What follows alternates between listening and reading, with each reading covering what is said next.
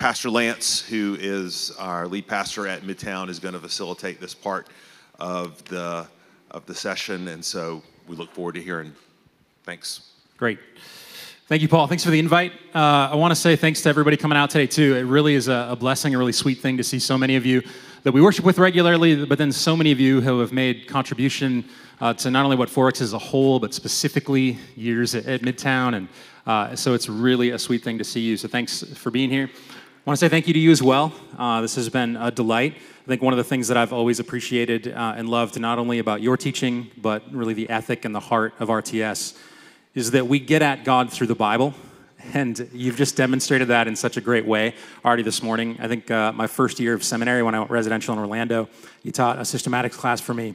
And uh, it felt very homey to me. It just, uh, it awakened something. I'll give you one illustration that I remember seeing. You were talking about justification by faith and what faith was. And You were just going through this string and getting more and more animated about faith like a straw, or like, look at this. And there's a passage where it says, open your mouth and receive. Yeah. And uh, we're reading that, but then you combined open your mouth of faith with the idea of an ice cream cone being placed on your tongue.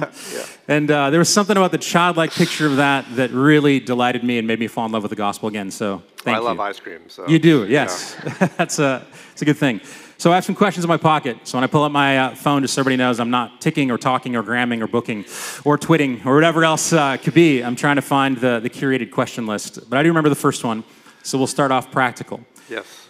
You made a, a point early on about what is, what is shared, uh, specifically, I think, in the illustration from Matthew 28. The baptism is a naming ceremony that rightly includes the name, the shared name of the Father and of the Son and of the Spirit. So, one of the questions that came in is how to properly think about this in all of the practice of our faith. So, here's a very, very practical, day to day, probably happened this morning uh, sort of thing. Is there a proper way, a right way, or how careful should we be in addressing God in prayer?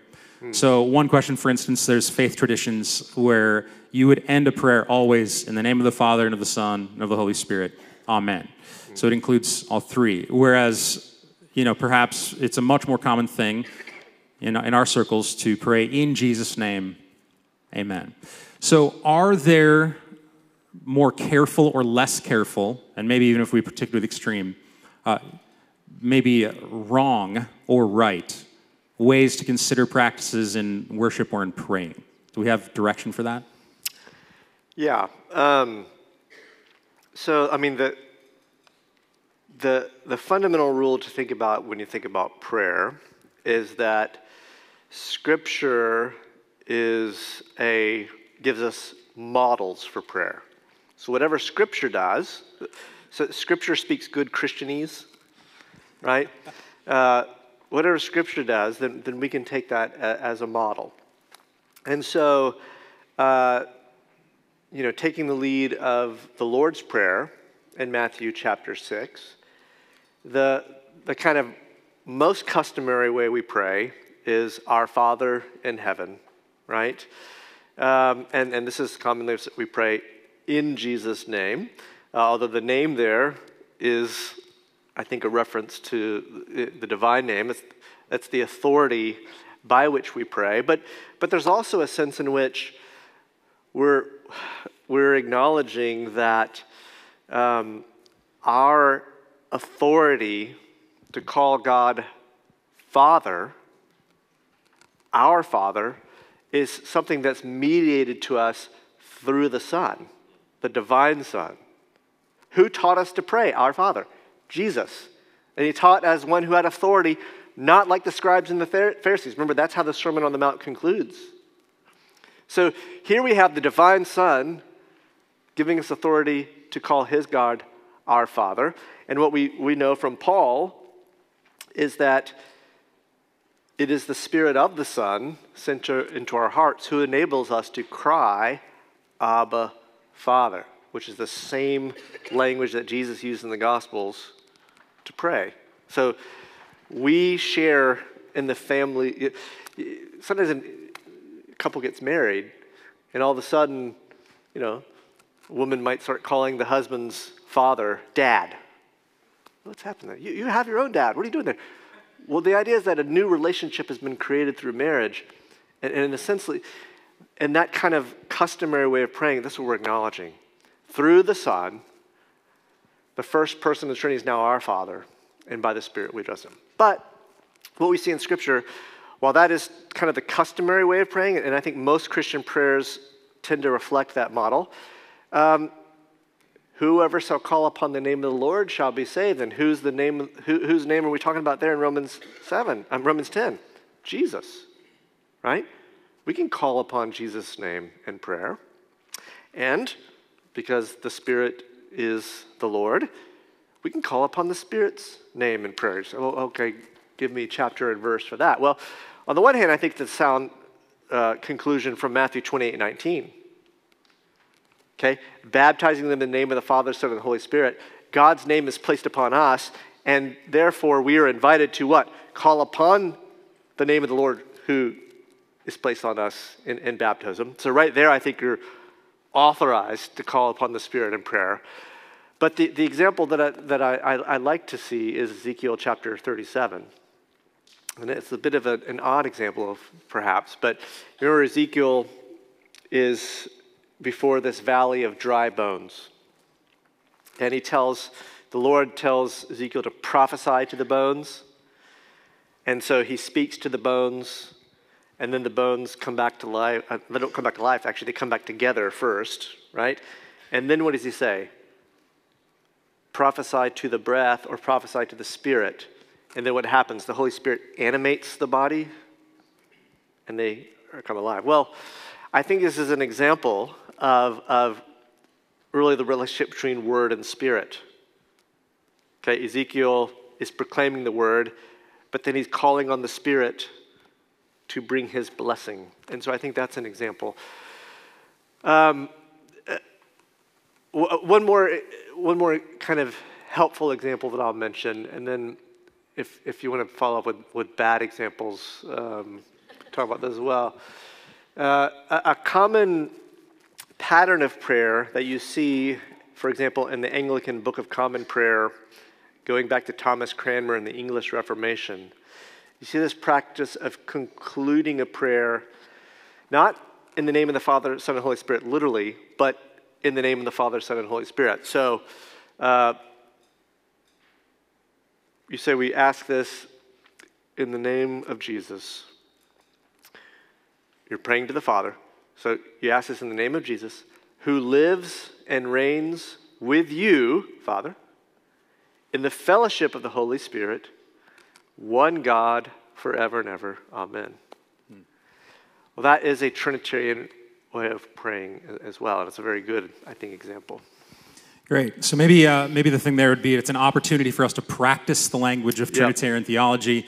So there could be healthy ways to practice prayer, yep. um, but not necessarily immediate cringe, run to throw them in jail if you don't always include the fullness of Trinitarian thought in every prayer. Correct. Okay. Correct. So there's I, I think I, I think well, let's think of it. Here's would be a negative example. If if praying to Jesus as if he's not the Son of the Father as if he is the Father. Right? Tell us so we don't make a mistake. How would that the persons. Look? Well, this is like, you know, oneness Pentecostalism, right? There aren't three distinct persons. These are just different labels for, for one and the same person. So, Father, Jesus, that kind of language. No, Jesus isn't the Father, He's the Son of the Father. That's where we, we get into trouble. But again, if we're following the pattern, the biblical pattern, there's actually, it opens up a, a wide vista of ways of praying, I think. Great, I appreciate it. So another set of questions, and I'll, I'll get specifics there depending on, on how we how we go. Is essentially what I would what I would call the the sort of uh, it's not a conundrum, um, but I think it makes it difficult in some ways to imagine this. So if if God the Father, God the Son, and God the Spirit had been presented um, independent, or I don't even know what you call it, independent, uh, without the incarnation, without Jesus having God becoming flesh, as you mentioned in the last, last session. Uh, there are some ways, I think, where many questions about the way the Trinity works, what the Son has that has been granted to him, uh, for instance, his will. How, how can Jesus truly pray, Your will, but not mine be done? Um, wha- how are there instances where Jesus says things like, only the Father knows the day or the time? Uh, and so, maybe as a, as a general question, and then we could get to some of those specifics, are there ways in which Trinitarian theology gets more difficult due to the incarnation and the specific work of Jesus the Son in redemption or in, in history? And what ways are those? Are there, are there helpful tips for keeping those, you know, sort of in mind or in view? I guess maybe the, the brass tacks of it is in some ways, does the incarnation break? I, I know it doesn't break, so I'm throwing you a softball there. You just say no and then move on to the next question if you want. But does the incarnation sort of break Trinitarian theology in some ways? No. Okay, yeah, Uh, great.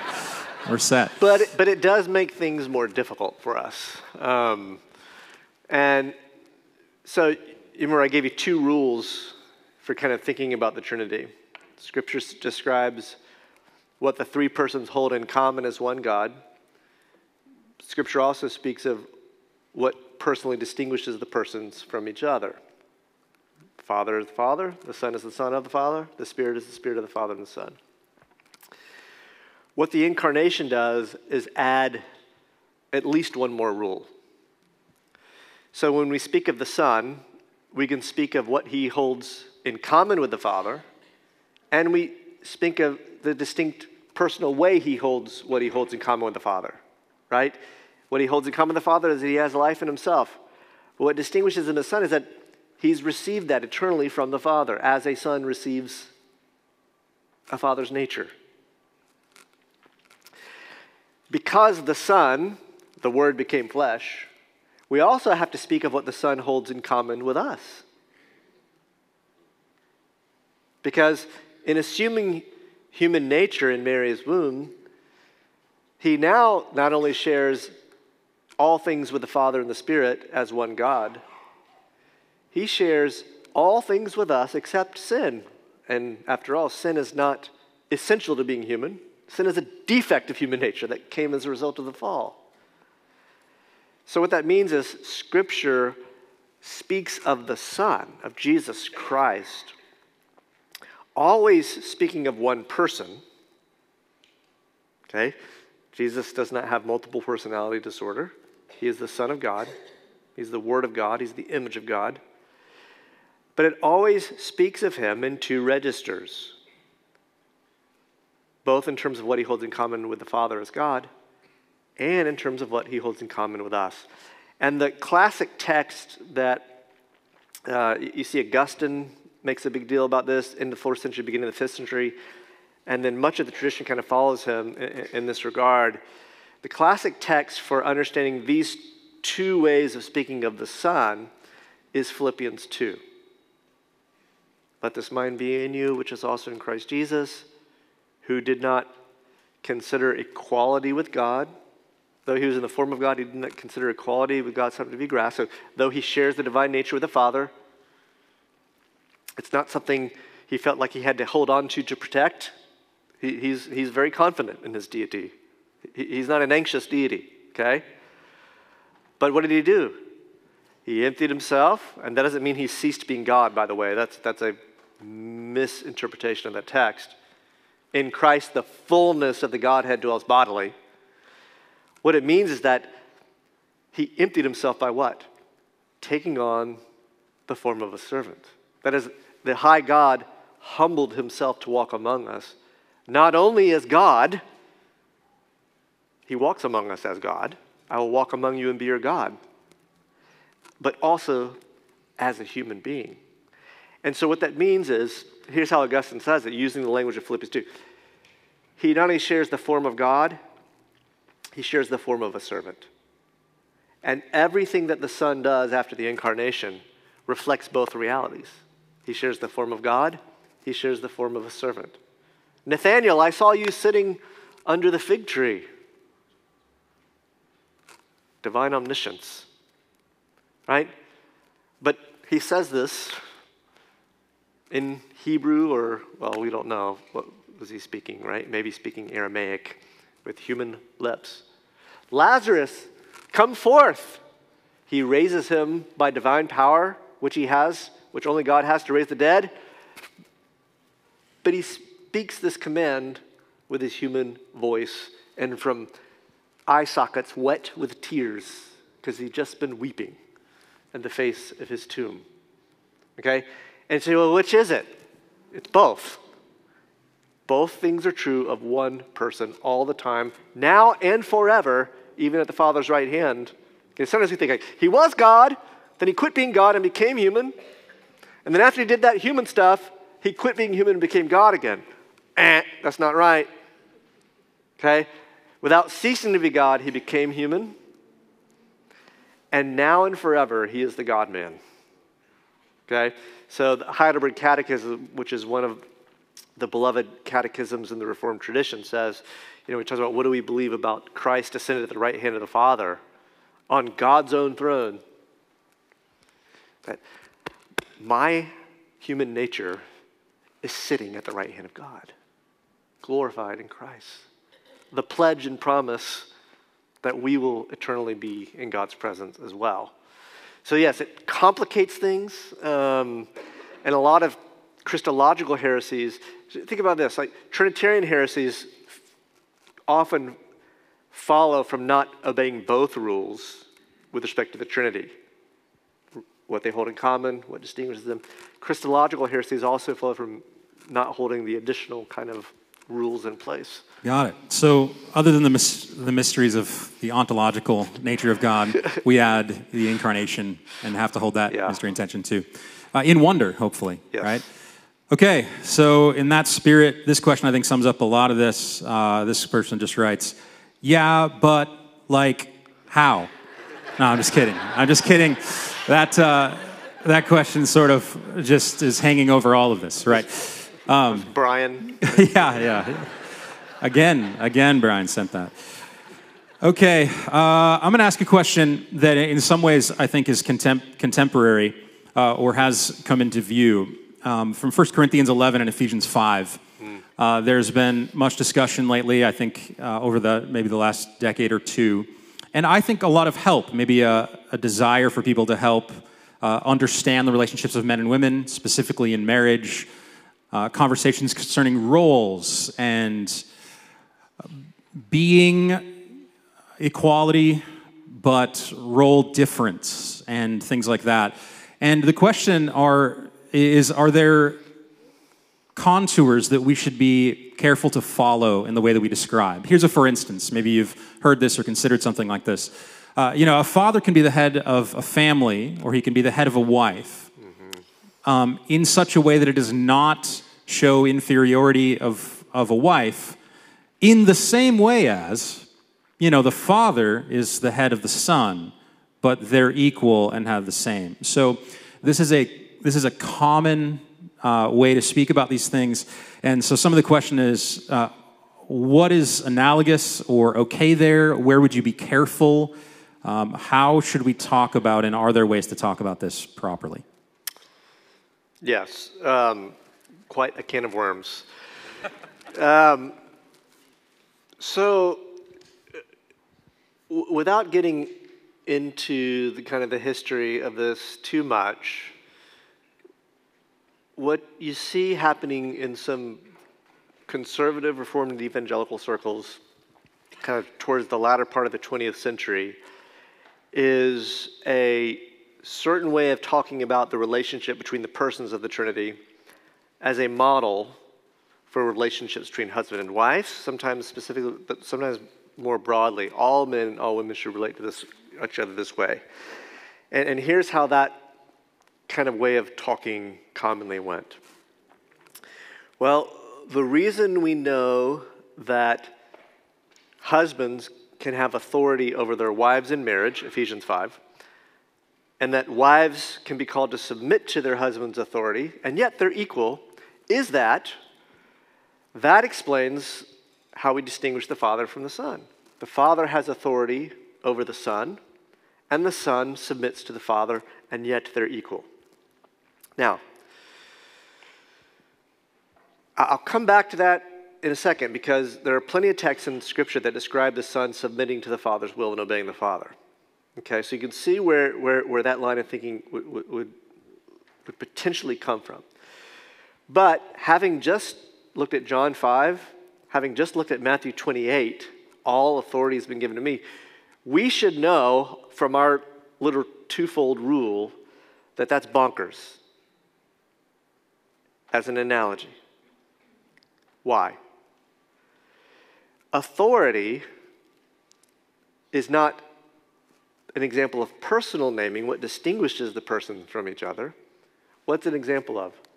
Common naming, what they hold in common. All authority in heaven and earth has been given to me.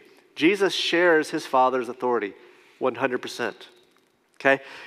Part of the way the New Testament kind of pictures this, Philippians 2 is a perfect example. Uh, he's given him the name that is above every name, that every knee should bow, every tongue should confess. He has seated him at the right hand of the Father. The throne in Judaism is the, the symbol of the uniqueness of God and of God's unique authority. When it says that Jesus shares his Father's throne, that's a way of saying he shares his Father's authority. Well, what then do we do with 1 Corinthians chapter 15 that uh, talks about the Son submitting to the Father? He's conquered death. He's going to give the kingdom back to the Father and all these things. Well, a couple things to be said about that. One is in 1 Corinthians 15, it's very clear that we're focusing on the Son in his office as the second Adam. Okay, the first Adam was called to do what? Subdue the earth. And he failed to do it because of disobedience. The second Adam, the Son incarnate, is going to complete what the first Adam didn't do. So we're talking about the Son's submission to the Father in his specifically human nature and human vocation as second Adam. You say, well, but then that doesn't that sort of kind of cut the the the knot for uh, Ephesians five? Husband's the head of the wife, wife called to submit to the husband. What happens if we don't have an analogy in the Trinity for that? Well, we don't have an analogy in the Trinity for a lot of things the Bible tells us to do, and we do it because we believe God is good and His will is good. And, and His laws are the laws of an open handed Father who's not trying to keep something back from us. The one prohibition, the one thing, the one prohibition is trying to keep from us is what? Death. But His laws are a path that leads to life and flourishing. And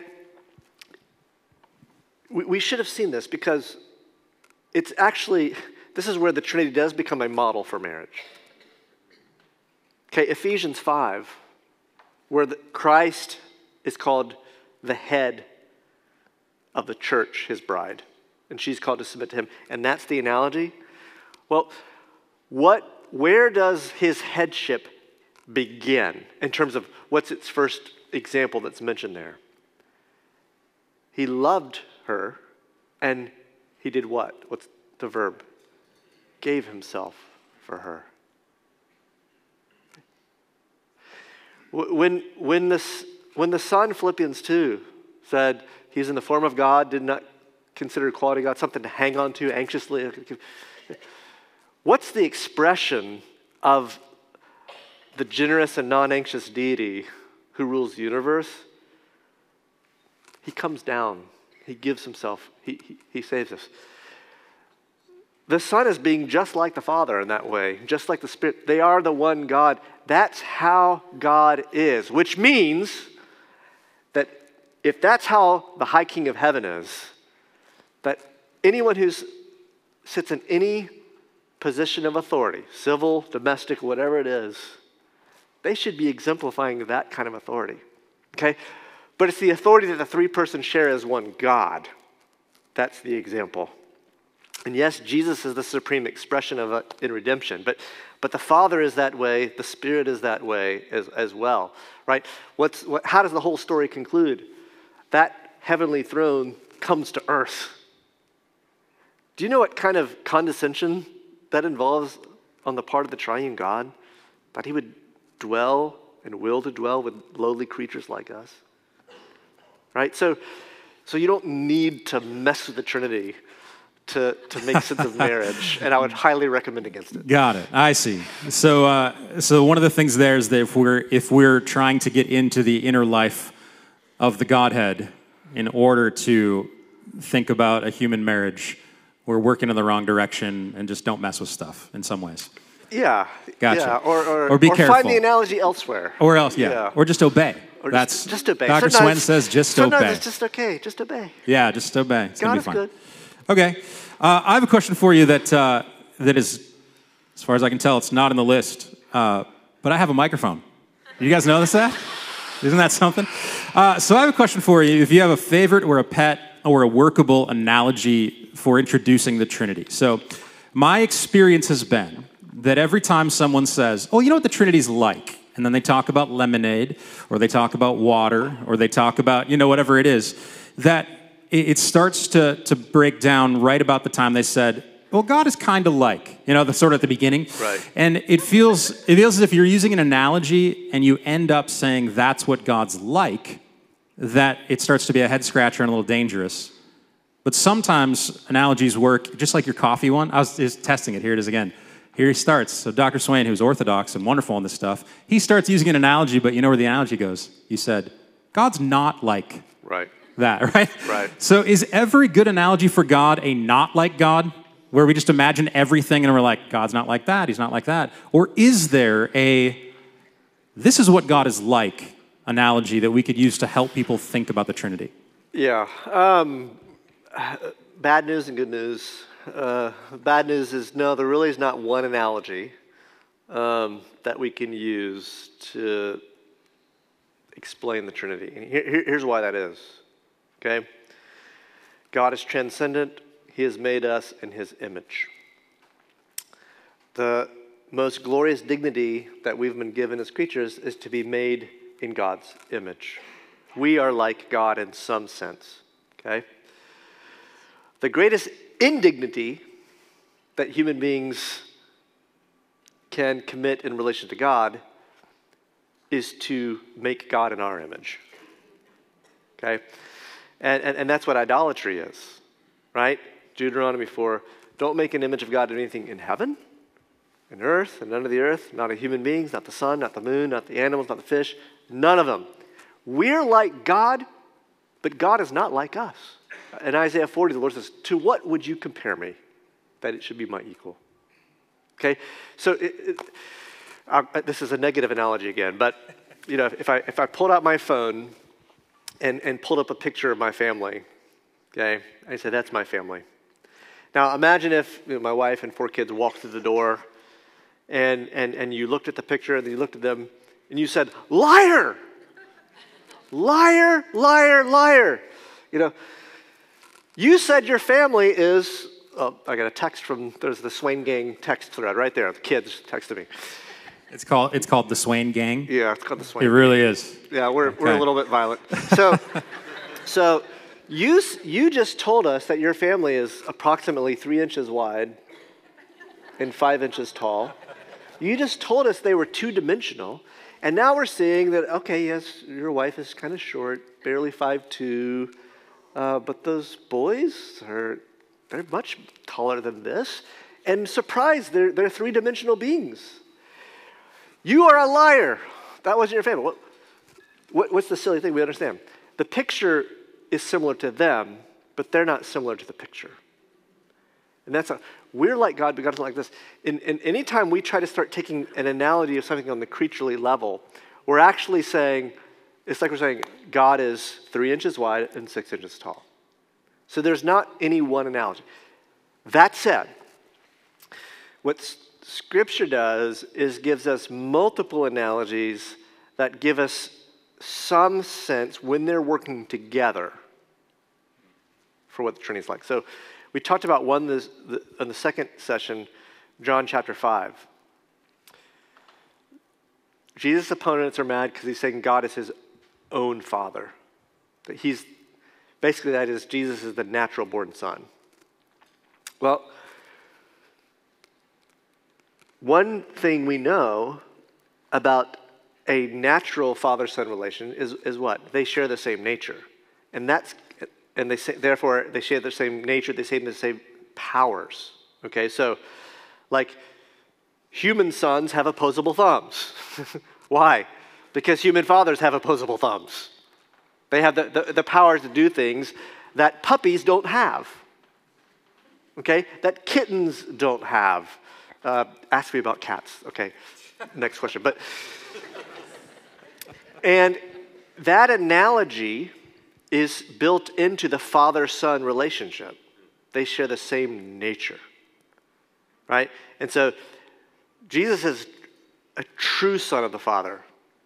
We are distantly children of the Father, but he's a one for one son. Okay?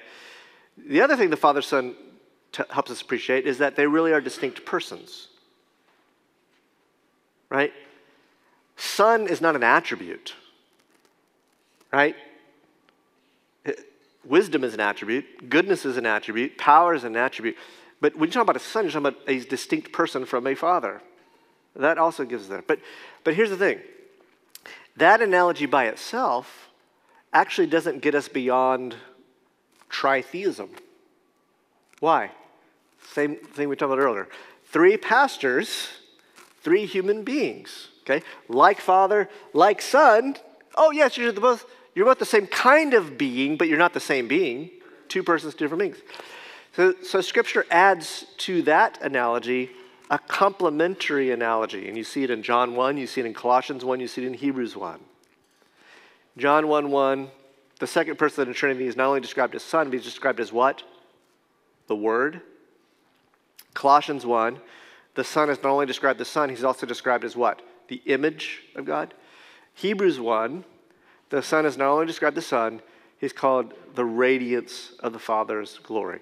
Now, here's what's fascinating about all three of these titles they're all titles that are related in one way or to another to a, to a Jews in the time of the New Testament and, and preceding the New Testament talked about divine wisdom. Remember wisdom in Proverbs 8, who starts talking to us? and says he was with God before creation and as a master working, and God was rejoicing in him and he was rejoicing in God. Why is that interesting? Well, it's another analogy for thinking about the relationship between the Father and the Son. Okay? While the Father Son analogy helps us to, to think about two distinct persons who share the same nature. Okay? To talk about God and his wisdom, God's wisdom is not something distinct from him. your mind is internal to who you are. Right? If I say, if I talk about myself and I talk about my mind, I'm not talking about two different beings. I'm just talking about one being in two different ways. Well, the reason that I think the New Testament consistently, and it's amazing, and we think of John 1, Colossians 1, and Hebrews 1, which are very kind of important texts for thinking about the Trinity, the reason they put these two analogies together, I think, is to say, no, there's no one analogy that you could kind of project upwards. But in a sense, the whole world God has made in some way to, to be a teaching tool. And so we call him the Son, the second person of the Son, to remind us he's distinct from the Father, equal to the Father in every way.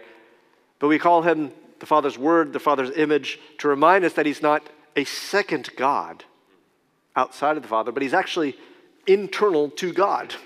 One God with the Father. Truly distinct as persons, but undivided as God.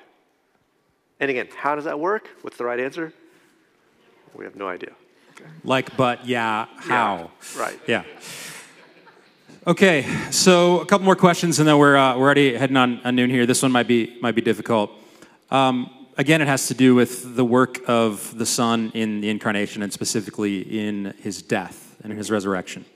So, is there a, a, proper or a way to think about how do we think about Jesus crying out, Why have you forsaken me? So, what kind of what kind of suffering took place in Jesus the Son, and how can that relate? So there's there's a wrath of God toward the Son there. It's uh, and how can we speak about that? Like, can I use an example of my cat when I was a, didn't, were we supposed to go to cats? I don't know. Yes. But I had a cat. It they are a, objects of wrath. Yeah, so they are objects of wrath. So when I, I had a cat who was nice for a few years, but then became wrathful, just terribly wrathful. We had to get rid of that thing. Buffy, they have, they have no bye. Yeah. Yeah. So, is there a way to speak about the God the Father's wrath being poured out on God the Son without committing heresy? That's really the question of the whole morning. Can we talk about this without being heretics? And how do we do that? Does that make sense? I know that's a massive yeah, topic. There is, there is, and it and it and it basically involves we've we've got to kind of follow all the rules that Scripture gives us to think about this. But when we do, that there is certainly. So, let's think of Isaiah 53. It was the will of the Lord to crush him. It was the will of the Lord to crush him. So, so it was God's good pleasure to punish the servant. Okay? So already we're talking about two different things here. God was pleased to punish. Now you need to think of, like, if you're punishing a cat, uh, you have no pleasure in the cat. Cats are not worthy of love. Sorry. Sorry, I teach theology. It's my job to tell the truth. It was the will of the Lord to, to, to, to bruise him. Father, Son, and Holy Spirit, as one God, share one will. Okay? God so loved the world that he gave his only begotten Son. The Son of God loved me and gave himself for me, Galatians 2 20. And how did he do so? Through the eternal Spirit, who is one in willing our salvation. And how is that one loving will expressed in saving us? In the Son's becoming incarnate to bear God's wrath against our sin. Now, here's the thing only the Son is incarnate, only the Son bears God's wrath. Okay? And so, this is why it's very common for Scripture to speak of the Father giving the Son, uh, the, the, the curse of God coming on the head of the Son, and so forth, because we can speak of something that happens uniquely to the Son by virtue of the incarnation. Okay? But there's a sense in which, of course, the Son who loved himself and gave himself for us also hates our sin. He came to destroy the works of the devil. Well, how did he destroy the works of the devil? By giving himself to suffer the consequences of his hatred of sin. So he's one with the Father. And, and same with the Spirit as well. And so the mystery of the cross is great. You have another thing going on there too where, where sometimes certain things that are common to the three persons are appropriated to one person. Don't want to start down that path. That's another little rule that we didn't even talk about today. But so oftentimes we will ascribe things to the Father that we don't mean it's unique to the Father. It's common to all three persons. But there's something appropriate about ascribing it to the Father. Well, the Father gives the Son, He pours out His wrath upon the Son, but we actually know that all three persons are expressing wrath against sin, right? Even though the Son uniquely bears it in His body on the tree. Sure. I I think uh, one of the themes here is stick to the way that Scripture talks about things, Yeah. and we're on solid, solid ground. Yeah. It also, um, Well, and, uh, sorry, can I add one? Because Yeah. my God, my God, why have you forsaken me? Psalm 22. Again, sometimes they go, okay, what about that though? Isn't he experiencing being forsaken by God? Doesn't that disprove the point I just made? The same Jesus also says, the Father loves me because I lay down my life. And so a lot of times I think the texts that seem to trip us up, it's because we're just looking at one text. Orthodoxy at the end of the day for me is about taking all the Bible verses. Heresy is about just taking some. Gotcha. Yeah. Yeah, that makes a lot of sense. That's good. It's uh, it's comforting in some way. We keep adding to the rules. Eventually, this is like this is just like grammar. That's where you started. That's right. Uh, you know how grammar was? You learn the first rule. It's always I before E. Well, except after C, and in cases of right. And so there's a lot of things that have piled on, but I think in some ways it's it's it's comforting to know that it's mystery upon mystery upon mystery. Because if God were something easy or simple, He would be too much like us. I think in some Yeah. some ways. So, you know, maybe one of the things here is to drive all these mysteries drive you to, to worship and thank God that He's other, you know, rather than, rather than saying God is confusing and, and impossible, to thank Him that He is, in fact, other. I think we're already after afternoon. I don't know how much of a hard stop we needed to have here, Paul. Um, if we were at Forest Midtown right now, Susan Colligan would be hovering over the, the thing going like this at me with her finger. Uh, not because of the time, me. She wants that. She's like, you, like this. So we're, uh, we're just about here wrapped up, uh, and I think that would be the close. Anything to, to follow up afterward, or should I just pray us on out? Thank. Can we thank Dr. Swain for being here and uh, talking through these things with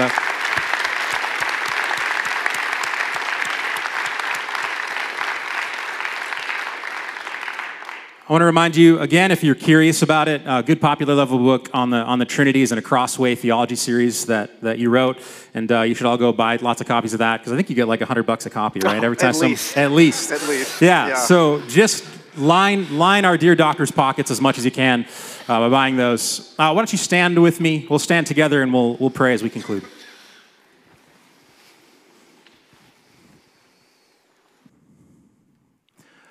Well, Father, we believe that you look kindly and with your blessing upon a morning like this because we have gathered to pursue an understanding of who you are. You love your name, you exalt your name, you're committed to your name and its glory through all generations in all the earth forever. And so I ask that you would help us to glory in your name as well and as much as possible, as much as you could grant to us here in our fallenness and in our fallibility, help us to get it right. We want to honor you properly, and we don't want to stop short of being in awe and wonder of who you are. So we thank you, God the Father. We thank you, God the Son. We thank you, God the Spirit. I pray that as Scripture has spoken here this morning, that it would dwell deeply in us to give us a richness of life. God, I ask your blessing on our worship, that we would have triune worship as we consider all that has been done to save us from our sins. God, I ask your blessing on Dr. Swain and on his work. I pray that you give him clarity, you give him insight, help him to be concise and precise, not only in his, his duties administratively with the seminary, but in the times that he is writing and thinking and teaching. God, give your favor to this man as a, as a servant of the church. I thank you for the way that he's poured himself out and for the quiet moments, the very private, ongoing, arduous moments of seeking you and studying scripture. God, thank you for those moments in Dr. Swain. Bless him and honor him for those. I pray too, personally, that you give him a depth and a sweetness and a joy, an abiding life and joy in his marriage. Bless his children. May they walk with you and experience your favor, your grace amongst God and men. I thank you for the opportunity we have to gather this morning as one church. Bless us now and send us off into the world uh, to be a blessing uh, to all that we encounter. Help us to love you with all of our heart, soul, mind, and strength, and our neighbors as ourselves. We pray that in the name of Jesus. Amen.